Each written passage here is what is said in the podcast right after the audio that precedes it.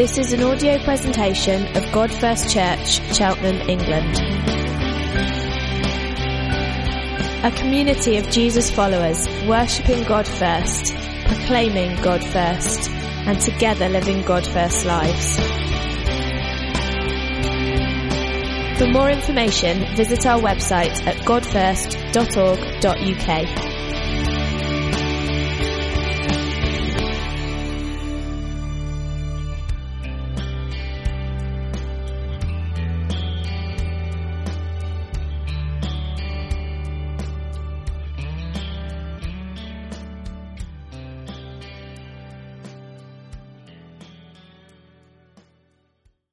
Uh, my name's Tom.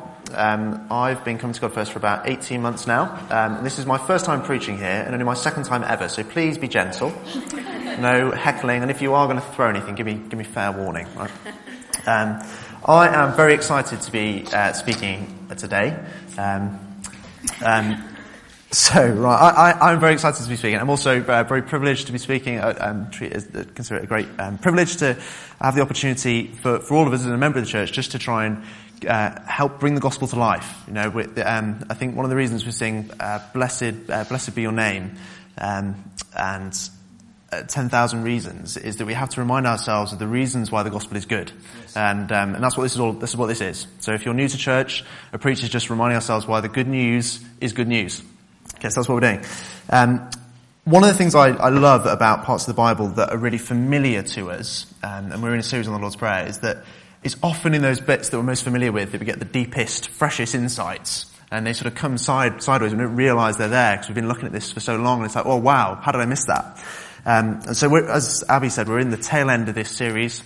Hope it's, hope, hopefully it's a good end of it, um, of a series on the Lord's Prayer, which are perhaps um, the most familiar words that Jesus has ever said. And Um, the risk of what is familiar to us is that we start to glaze over, right? You know, this, we've, we've heard this before, seen it all before, or we miss, and we miss what's right in front of us. So I'm just going to start by trying to just get our heads into the game and and just feel like this is fresh to us. Okay, so what, what one thing that's really important when we read these read these words, which are very familiar, is just remember the context in which they were said. Okay, so Jesus is stood on a mountain somewhere in modern day Israel, primarily teaching his disciples who are with him, but there's loads of other people who've gathered round because Jesus has got this following. So it's in the heat of the day, Jesus is on this mountain, and um, when we read these words, they can sound they can sound quite turgid, especially if you're used to seeing them in Old English. You know, "Our Father who art in heaven, hallowed be thy name," and you just you just hear it in you know stuffy buildings. But this prayer comes in the middle of some of the most radical teaching the world's ever known. So Jesus Jesus at the same time is saying things like this. "Blessed are those who hunger and thirst for righteousness, for theirs is the kingdom of heaven. Love your enemies. Pray for those people who persecute you. Blessed are you when others revile you and persecute you and utter all kinds of hatred at you against you falsely on my account. In that situation, rejoice and be glad, for your reward is great in heaven." So Jesus is saying some pretty strong stuff, right, when he comes out with this Lord's Prayer. So this is not flat, boring stuff. So I want you to just try and shake off those dusty memories of half-uttered recitals of the Lord's Prayer and try to just hear this again of the excitement of Jesus teaching this to his closest friends on top of a mountain. Um, if you're if you're first in today, you know, and, and you know, maybe not regular at church. Just another point on why I, why we think this is relevant. Why is it um, not outdated wisdom to be reflecting on the Lord's Prayer two thousand years after it's happened? Um, in our society, religion might seem like it's on the way out um, and that it's not necessarily in fashion. But one thing which I, I sort of suggest is that spirituality isn't. And spirituality actually is, is really on, really on the up. Um, and some of that is quite explicit. So that might be Um, sort of New Age movement stuff. That might be the number of Hollywood celebrities who are getting into Buddhism, for example. You know, th- these things are sort of celebrated. It's very popular. People are getting into that. But some of it's also, and I think this is more where it is for, for us in the U K, is um, it's more implicit. So it's things like uh, meditation, some forms of yoga, um, just things like the, the detox, um, diet regimes, the, the, the pure eating cultures. Uh, a lot of that is not explicitly sort of spiritual and, and religious, but it's very much about the sense of self and about having control over yourself and, and knowing who you are. And I, I think a really obvious one, the really fashionable one at the minute, is mindfulness, which is just essentially active meditation. Right? So, so, so religion might seem like it's separate, and, and that you might categorize this prayer in that. But what I'd suggest is that actually this prayer is, if you're into spiritualism, Jesus has got a lot to say about that topic. He's got a lot to say about it. And actually he makes some pretty bold claims to say that spirituality with him at the centre is the most satisfying form of spirituality. So don't don't tune out if you're if you found yourself here this morning and there's a few faces I don't recognise um, and you think this isn't for me. I suggest that there's actually a lot which is relevant. Um, but the thing the, the thing which I've been most excited about as I've just been reflecting on this for a couple of weeks um, preparing this is is is perhaps quite an obvious point, but it's something which I don't think I've ever really grasped before, is that Jesus, if if what Jesus says about himself is true, you know, if the if he is the Son of God, he could not be better placed to teach anyone about prayer. He just it like it's just like wow, of all the people, and it makes me feel very inadequate um, today. But um, you know, so the. You know, where, where are we at? Je- Je- if Jesus is the Son of God and is in this perfect relationship with the Father, what Jesus is doing is is saying to his disciples, come, look, just copy me. Just copy me. I've, I've been talking to my Father for, for beyond time. I've just been doing that all the time. This is this is how you do it. it I just It's amazing. Come and join me. Like, and th- that's that's what Jesus is doing on this mountainside. And I just think, wow, like what an insight into what it actually means to have a relationship with God the Father, who in the prayer he describes as God the Father. Um, okay, so we're just, that's, that's the whole thing. I just wanted to bring that to life again. We're just looking at the last two phrases today. Lead us not into temptation, but deliver us from evil. Um, now, I don't know about you, but I, I find this quite a surprising ending to a prayer. Um, what, what do you pray for? You know, do, do you pray for that? Is that like the climax of your prayer? Is that where you end? You know? Lead us not into temptation, but deliver us from evil. I do not pray that often. Um, and I think this, there must, surely there must be something really, you know, something which we've got to learn about that. You know, if it's not, it's not intuitive to us, there, mu- there must be something we've got to get from this. And I just, I just want to start by dealing, um, with some of the, what is Jesus talking about in this? You know, just some of the obvious sort of reference points that he's dealing with, temptation and evil. Um, very simply, I'm going to put it in two camps. Okay, badness, which is outside of us. Okay, badness, which is outside of us. That's the first thing. And that can be things like, essentially circumstances, things which come into us that affects us. Um, that could be feeling under attack, could be things like sickness, sorrow, death, um, bad news, threats to us, th- situations where we feel like the victim or where there's something prowling around and we're the prey. It's that, it's that sort of badness outside of us. Some ways of translating that, that section say not just keep us from evil in a generic sense, but the evil one, talking specifically about the devil. Um, and we don't really have time this morning, I don't have time, I'm sorry for this, to, to go into the Bible's understanding and, and w- about, the, about the devil and what that, what, who that is, what it's all about.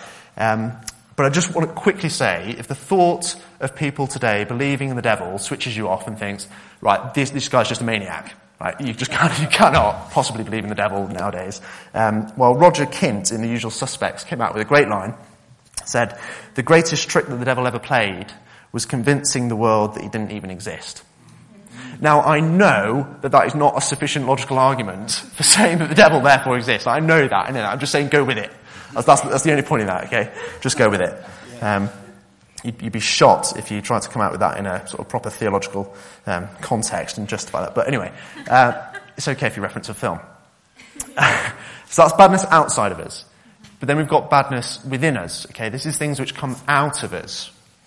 Um, and I, uh, th- this is perhaps the harder thing to, to accept, isn't it? Th- this is the evil inclinations of our hearts. These are our sinister, corrupt thoughts, the, the bad desires that, that lead us to do bad things. Um, okay, so that's that's what Jesus is talking about. Another thing, I just, just for, for those who like a bit of logic, um, maybe you've got an objection starting to form in your mind. If Jesus tells us to pray that we would not be led into temptation, does that mean that God would otherwise lead us to temptation if we didn't pray that? Make sense? You know, hang on, Jesus. Sorry, we've got to stop God leading us into temptation. What? Um, you know, is God's desire to see us tempted and battered so much so that we have to pray to him to not do that? Is this some sort of vindictive God who's who's leading us into situations that we're inevitably going to fail at? Well, fortunately not. Fortunately, that's not the God of the Bible. Um, and the Father Jesus tells us to pray to couldn't, couldn't be more different from that. And I think a person who really got this well was James, who was Jesus' brother. Okay, so pretty close to Jesus, but about as close as it gets. He um, he said this. Um, he said, "Let no one say when he is tempted, 'I am being tempted by God.' For God cannot be tempted with evil, and he himself tempts no one. But each person is tempted when he is lured and enticed by his own desire."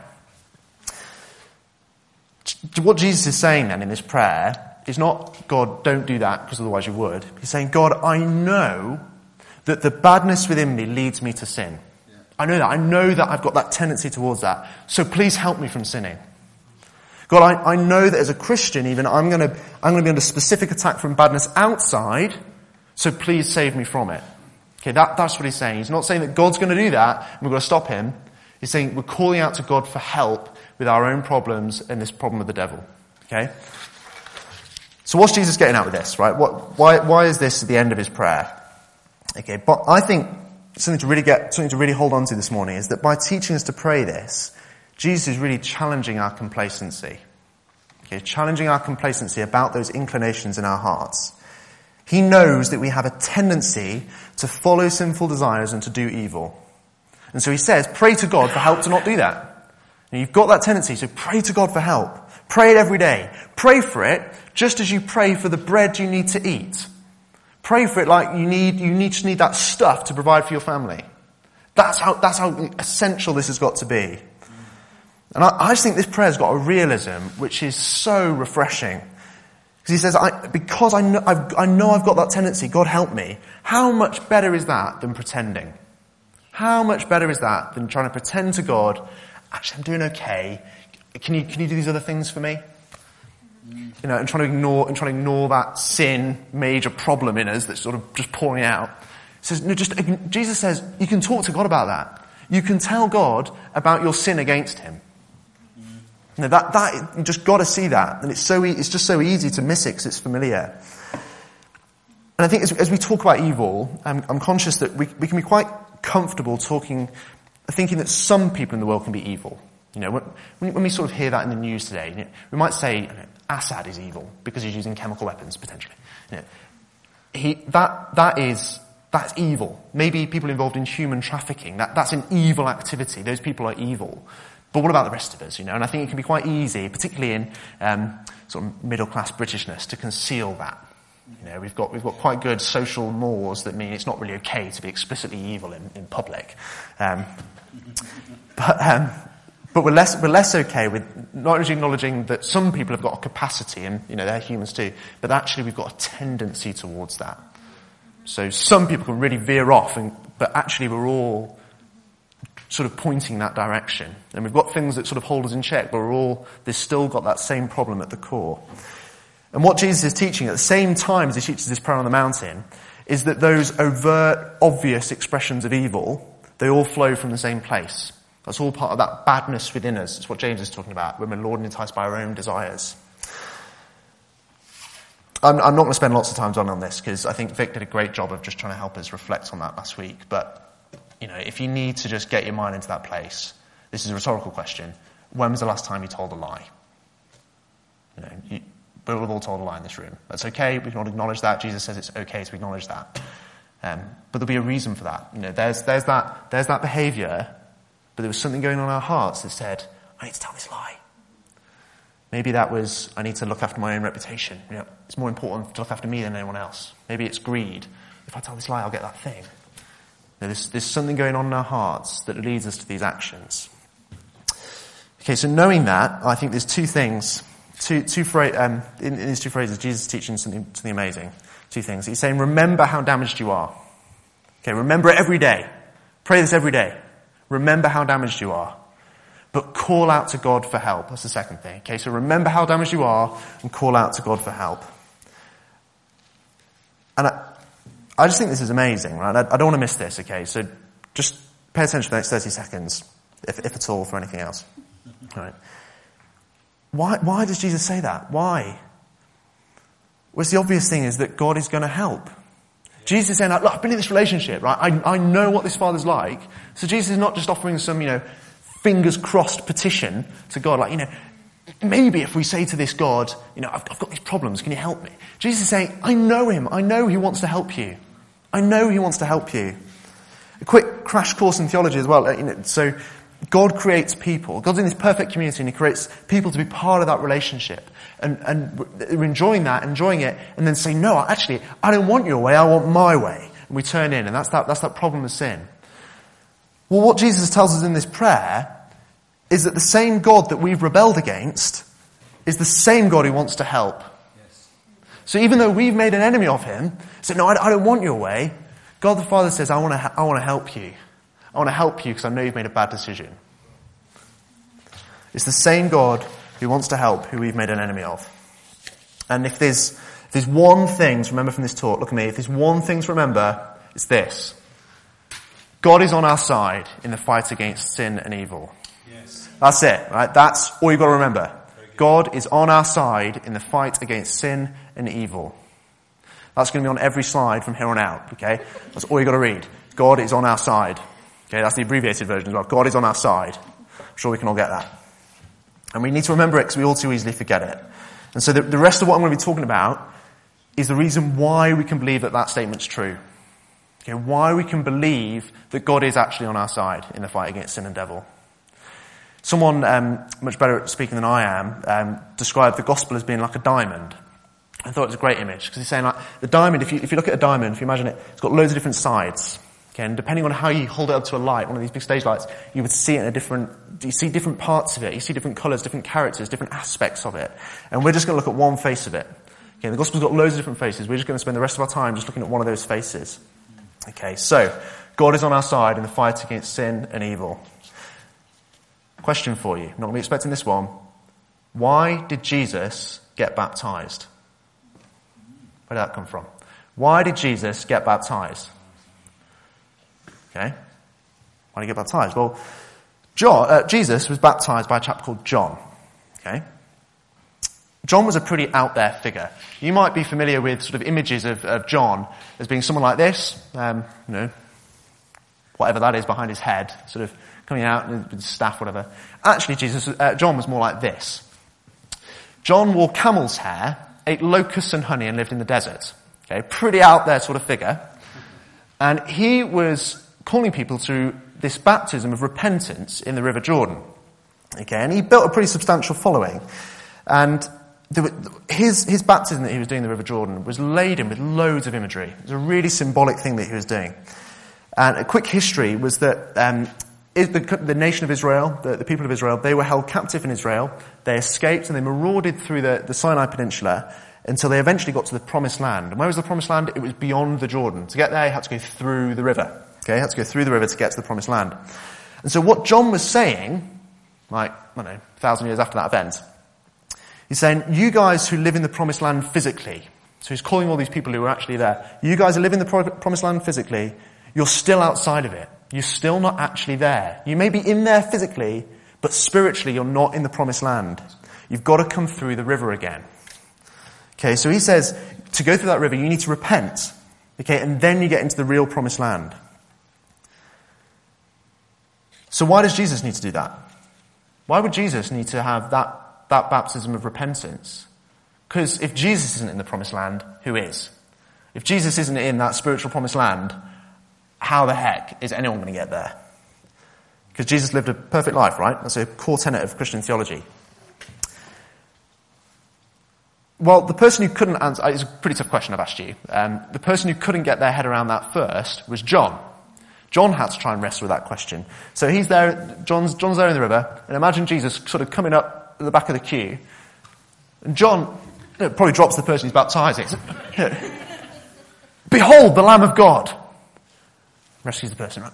And behold the Lamb of God who's come to take away the sin of the world.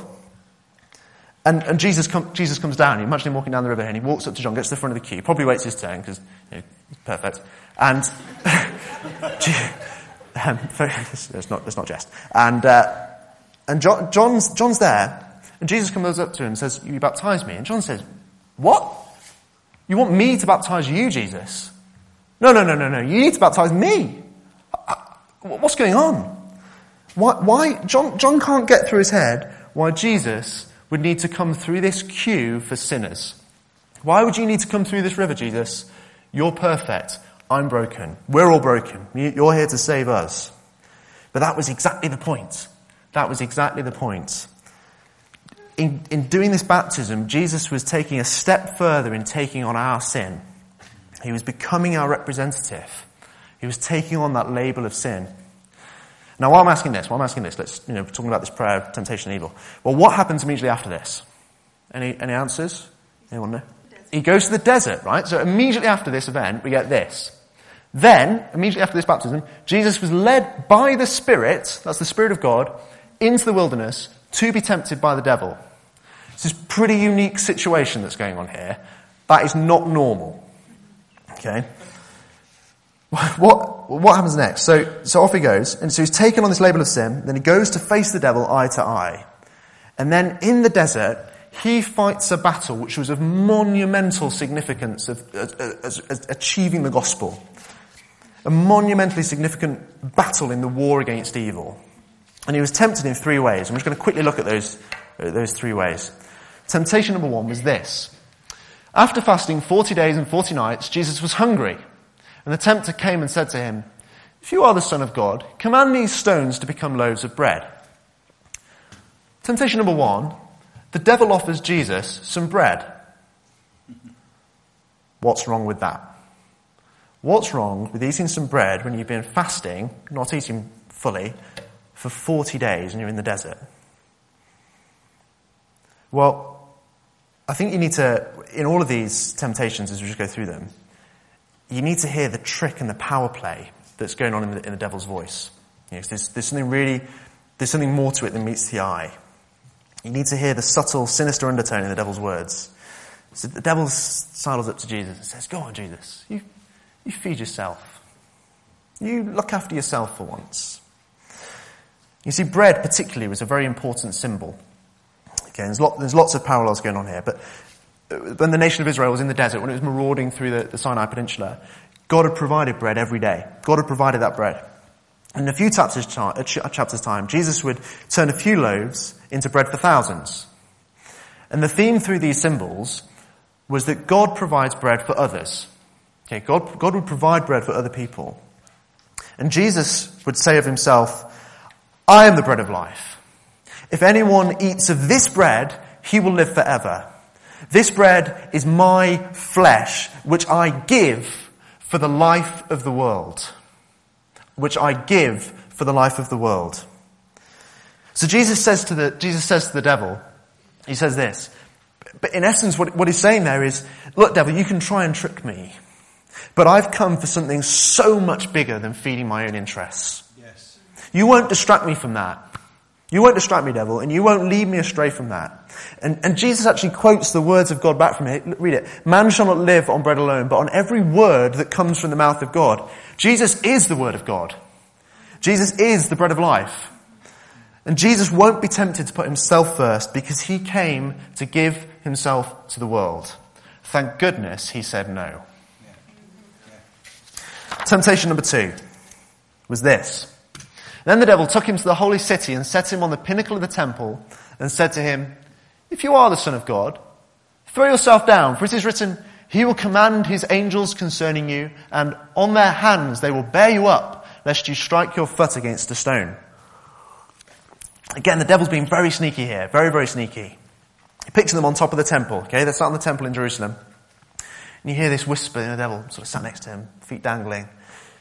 "Go on, show them your power. Show them your power, Jesus. Look at all these people down here who, who don't even realise you're up here. They don't understand how great you are. Let's show them. Let's make this all about you. Let's make this all about the glory now." And it's a trick. It's a trick. I've described it as essentially a P R stunt. You know, that's, that's what he's tricking him into. And he's, what's really malicious about this is you're using the very words of God to try and, to try and catch him out. You know, "You're not expecting this one, Jesus." But thankfully, again, Jesus resists. He looks the devil in the eye, says, "No, I'm, I'm not going to do that. I'm not going to do that." Because Jesus knew, And he resolved to stick to what he knew, that he hadn't come to the earth for glory now. It wasn't, it wasn't there for that. Jesus had come for the very opposite. He'd come to die a lonely death, a brutal death, on a cross outside of the walls of Jerusalem. In the place of schools, the place where nobody wanted to be, outside of the glory of the city. And just as Jesus said no to the offer of angels helping him then, there would come another time when Jesus would explicitly refuse the help of angels. And it was as he was being arrested. What it, he says it when he's rebuking his closest friend, who basically Jesus and his disciples, they're, they're, they're come upon by some uh, by some Roman guards who are coming to arrest him, and Jesus knows that's going to result in his death, his crucifixion. And his, and his friend draws out a sword to try and fend them off. And Jesus, rather than challenging the guards, challenges his friend who's drawn the sword and says, "Do you not think that I can appeal to my Father and that he will at once send twelve legions of angels?" So you've got the devil tempting him here, but Jesus has always got that going on in his mind. He's always got the option of calling on the twelve legions of angels, who can imagine how powerful that is, right, as, as, the, as the way out. But Jesus constantly says no to that. He constantly says, "I'm not going to choose that way out. I'm going to choose to go to the cross." Because Jesus never sought the glory in the now. Jesus was focused with iron resolve on glorifying his Father, to do his will for his glory, even when Jesus knew that that would mean his own death on the cross. Temptation number three was to sell out. Again, the devil took him to a very high mountain and showed him all the kingdoms of the world and their glory. And the devil said to him, "Jesus, all these things I will give you if you will fall down and worship me." So the devil's strategy hasn't worked so far, and he saves his best till last.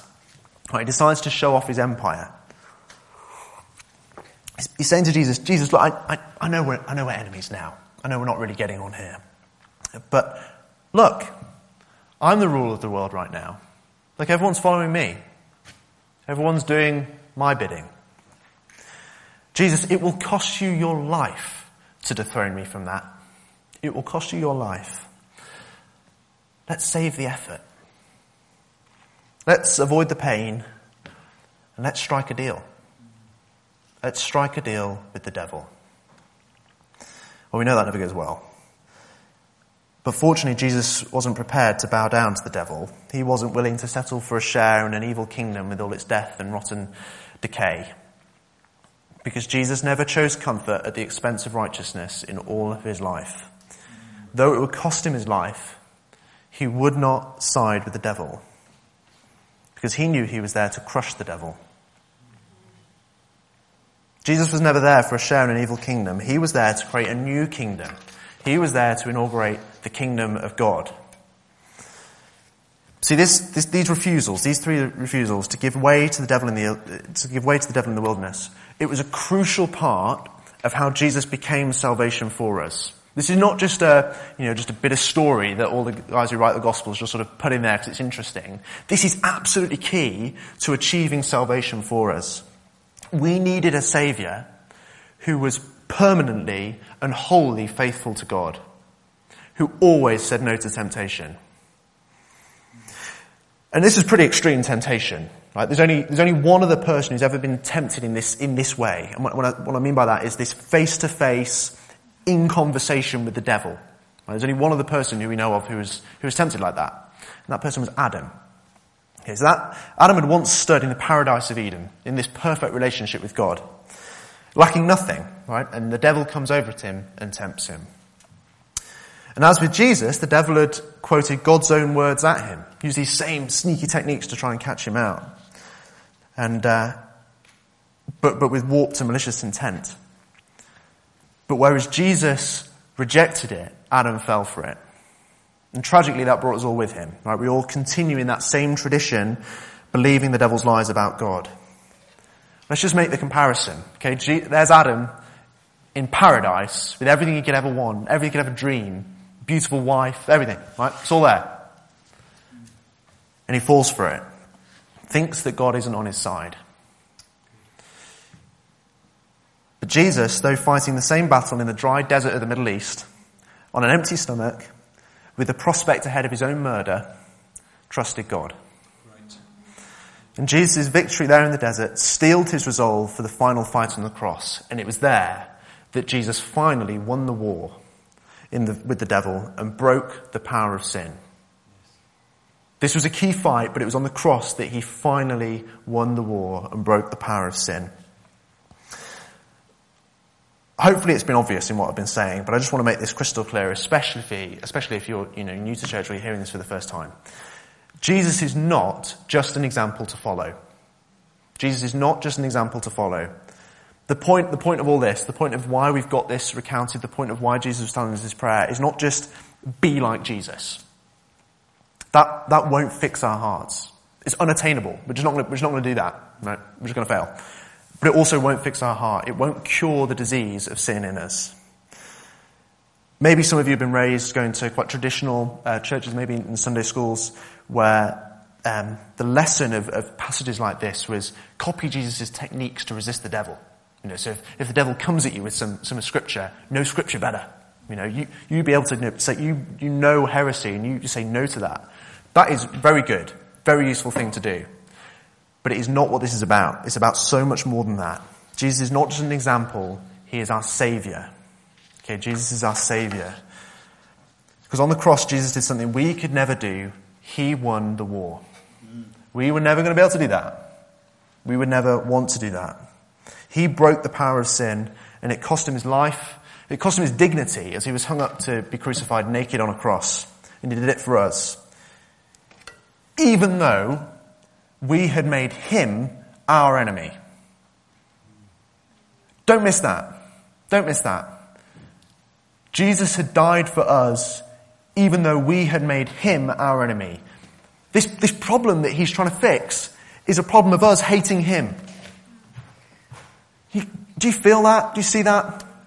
He's trying to fix the problem that we've made, which is about him. And he says, no, I'm going to come and fix that. So let's, let's just come back to the prayer. The um, lead us not into temptation, but deliver us from evil. Jesus is teaching us to ask for God's help in fighting the temptation of sin. He's saying we need to live lives battling against evil. And it is because Jesus has won the war on the cross that we can continue to fight these final skirmishes of the war. Okay, the war is won. This is only going to go one way. It's already been, it's already been sorted. It's already been settled. But we've just got our own little battles to fight in our own lives. Okay, I've, there's various ways of spinning this. A couple of sentences to, for how to do a sermon, and you know, one option that I thought about was, you know, do we dwell on the bit, bits of sin in our own lives, um, and, and how we need to challenge them? I think we're all conscious of that. You know, um, if you struggle to pray to God, maybe it's because you've got some sin going on in your life, and I think that's probably everyone in this room. You know, it's okay. One of the, one of the refreshing things about this prayer is that we can say we're all broken. You know, so that we can get to that point. The point is what you do next. God is on our side. Yes. God has turned that tide of sin, so that that's why we can have the the confidence to go into battle. That's why we can have the confidence to to say no each day. And it's a never-ending battle. I am relatively young in life, increasingly old, but relatively young, and I've got no wisdom to share on what it means to fight the battle as a Christian for decades. I've not got that, um, but I'm sure it's going to be hard. Um, we've got the confidence to fight the battle each and every day and to continue to pick up ourselves and carry on when we fail, because the war is won and Jesus is on our side. And this is so important, right? It's, it's just so, it's so vital to understand this. The gospel is not a bland message that says stop being bad. It's not even a message that says you need to be this good person. You know, that's, that's what it's about. You just need to be a good person. That's, all these Christians are lovely. It's not about that. The gospel is so much better. There's so much better than that. This diamond is so much, so much brighter. It's saying that we are saved from death and rebellion. And though we took ourselves away from that community, though we took ourselves away from that family, God has rescued us and adopted us back into it. Yes. That's the gospel. That's the good news. It's so much more than just be a good person. This is it. It's the last page. Um, does your sin keep you from God? You know, do you think, oh, I've sinned. I can't, I can't pray to God. I can't come along to that prayer meeting. That, you know, look at who I am. You know, some of that's obvious. Maybe some people have seen you, but often that's, you know, just you just know that. You just feel too guilty to be able to pray. Jesus says, pray this. God knows you're a sinner. Look, he died for you because you're a sinner. Of course he knows that. What are you, what are you thinking?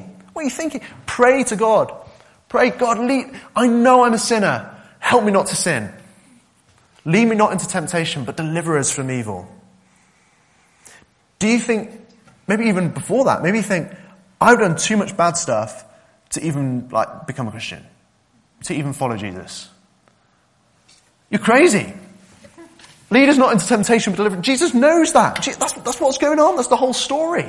Jesus is, Jesus reached down to save you because he knows you're so broken. That's not a problem for him. He loves you. Think how many times we've sang he loves us before. Like, did you hear that? We believe that. God loves us.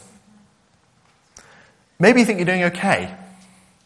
You know, maybe this is the other end of the spectrum. Maybe you think, you know, I'm, it's all, it's all well and good, Tom, but you know, doing all right. I'm doing fine. I, I, I'll pray the other bit of the prayer. Jesus says, no, come on, let's get real.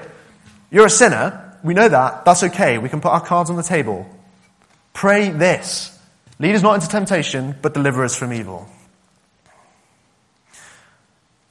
Let's finish. Je- Jesus resisted the devil in a way we never could. Okay, in a way that we would never, in a way that we never would. We would never choose to do that. It's not the inclination of our heart. And it is because he did that. It's because he went all the way to the cross in his resistance to the devil. And it's because of that that we know that God is on our side. God is on our side. That's it. That's it. We're gonna um, we're gonna have communion. Um, this is about remembering that Jesus went all the way to the cross. You know, this is this is Jesus saying, "I am the bread of life. Whoever eats of my flesh will never die. This bread is my flesh, which I give for the life of the world." He said that.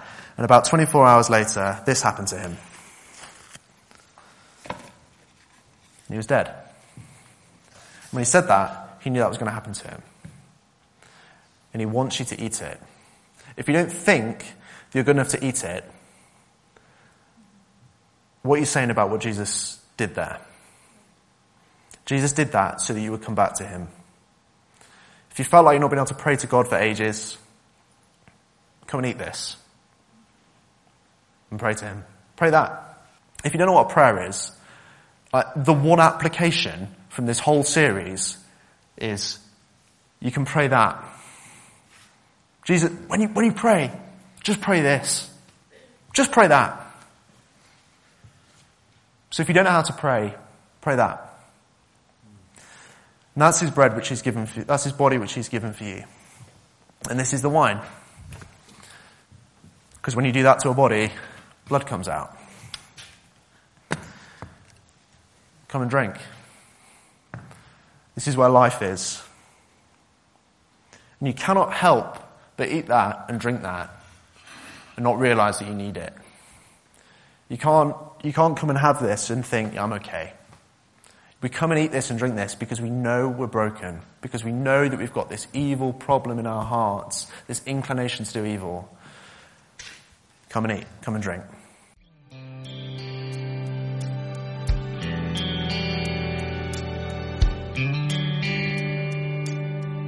For more information, visit our website at god first dot org dot U K.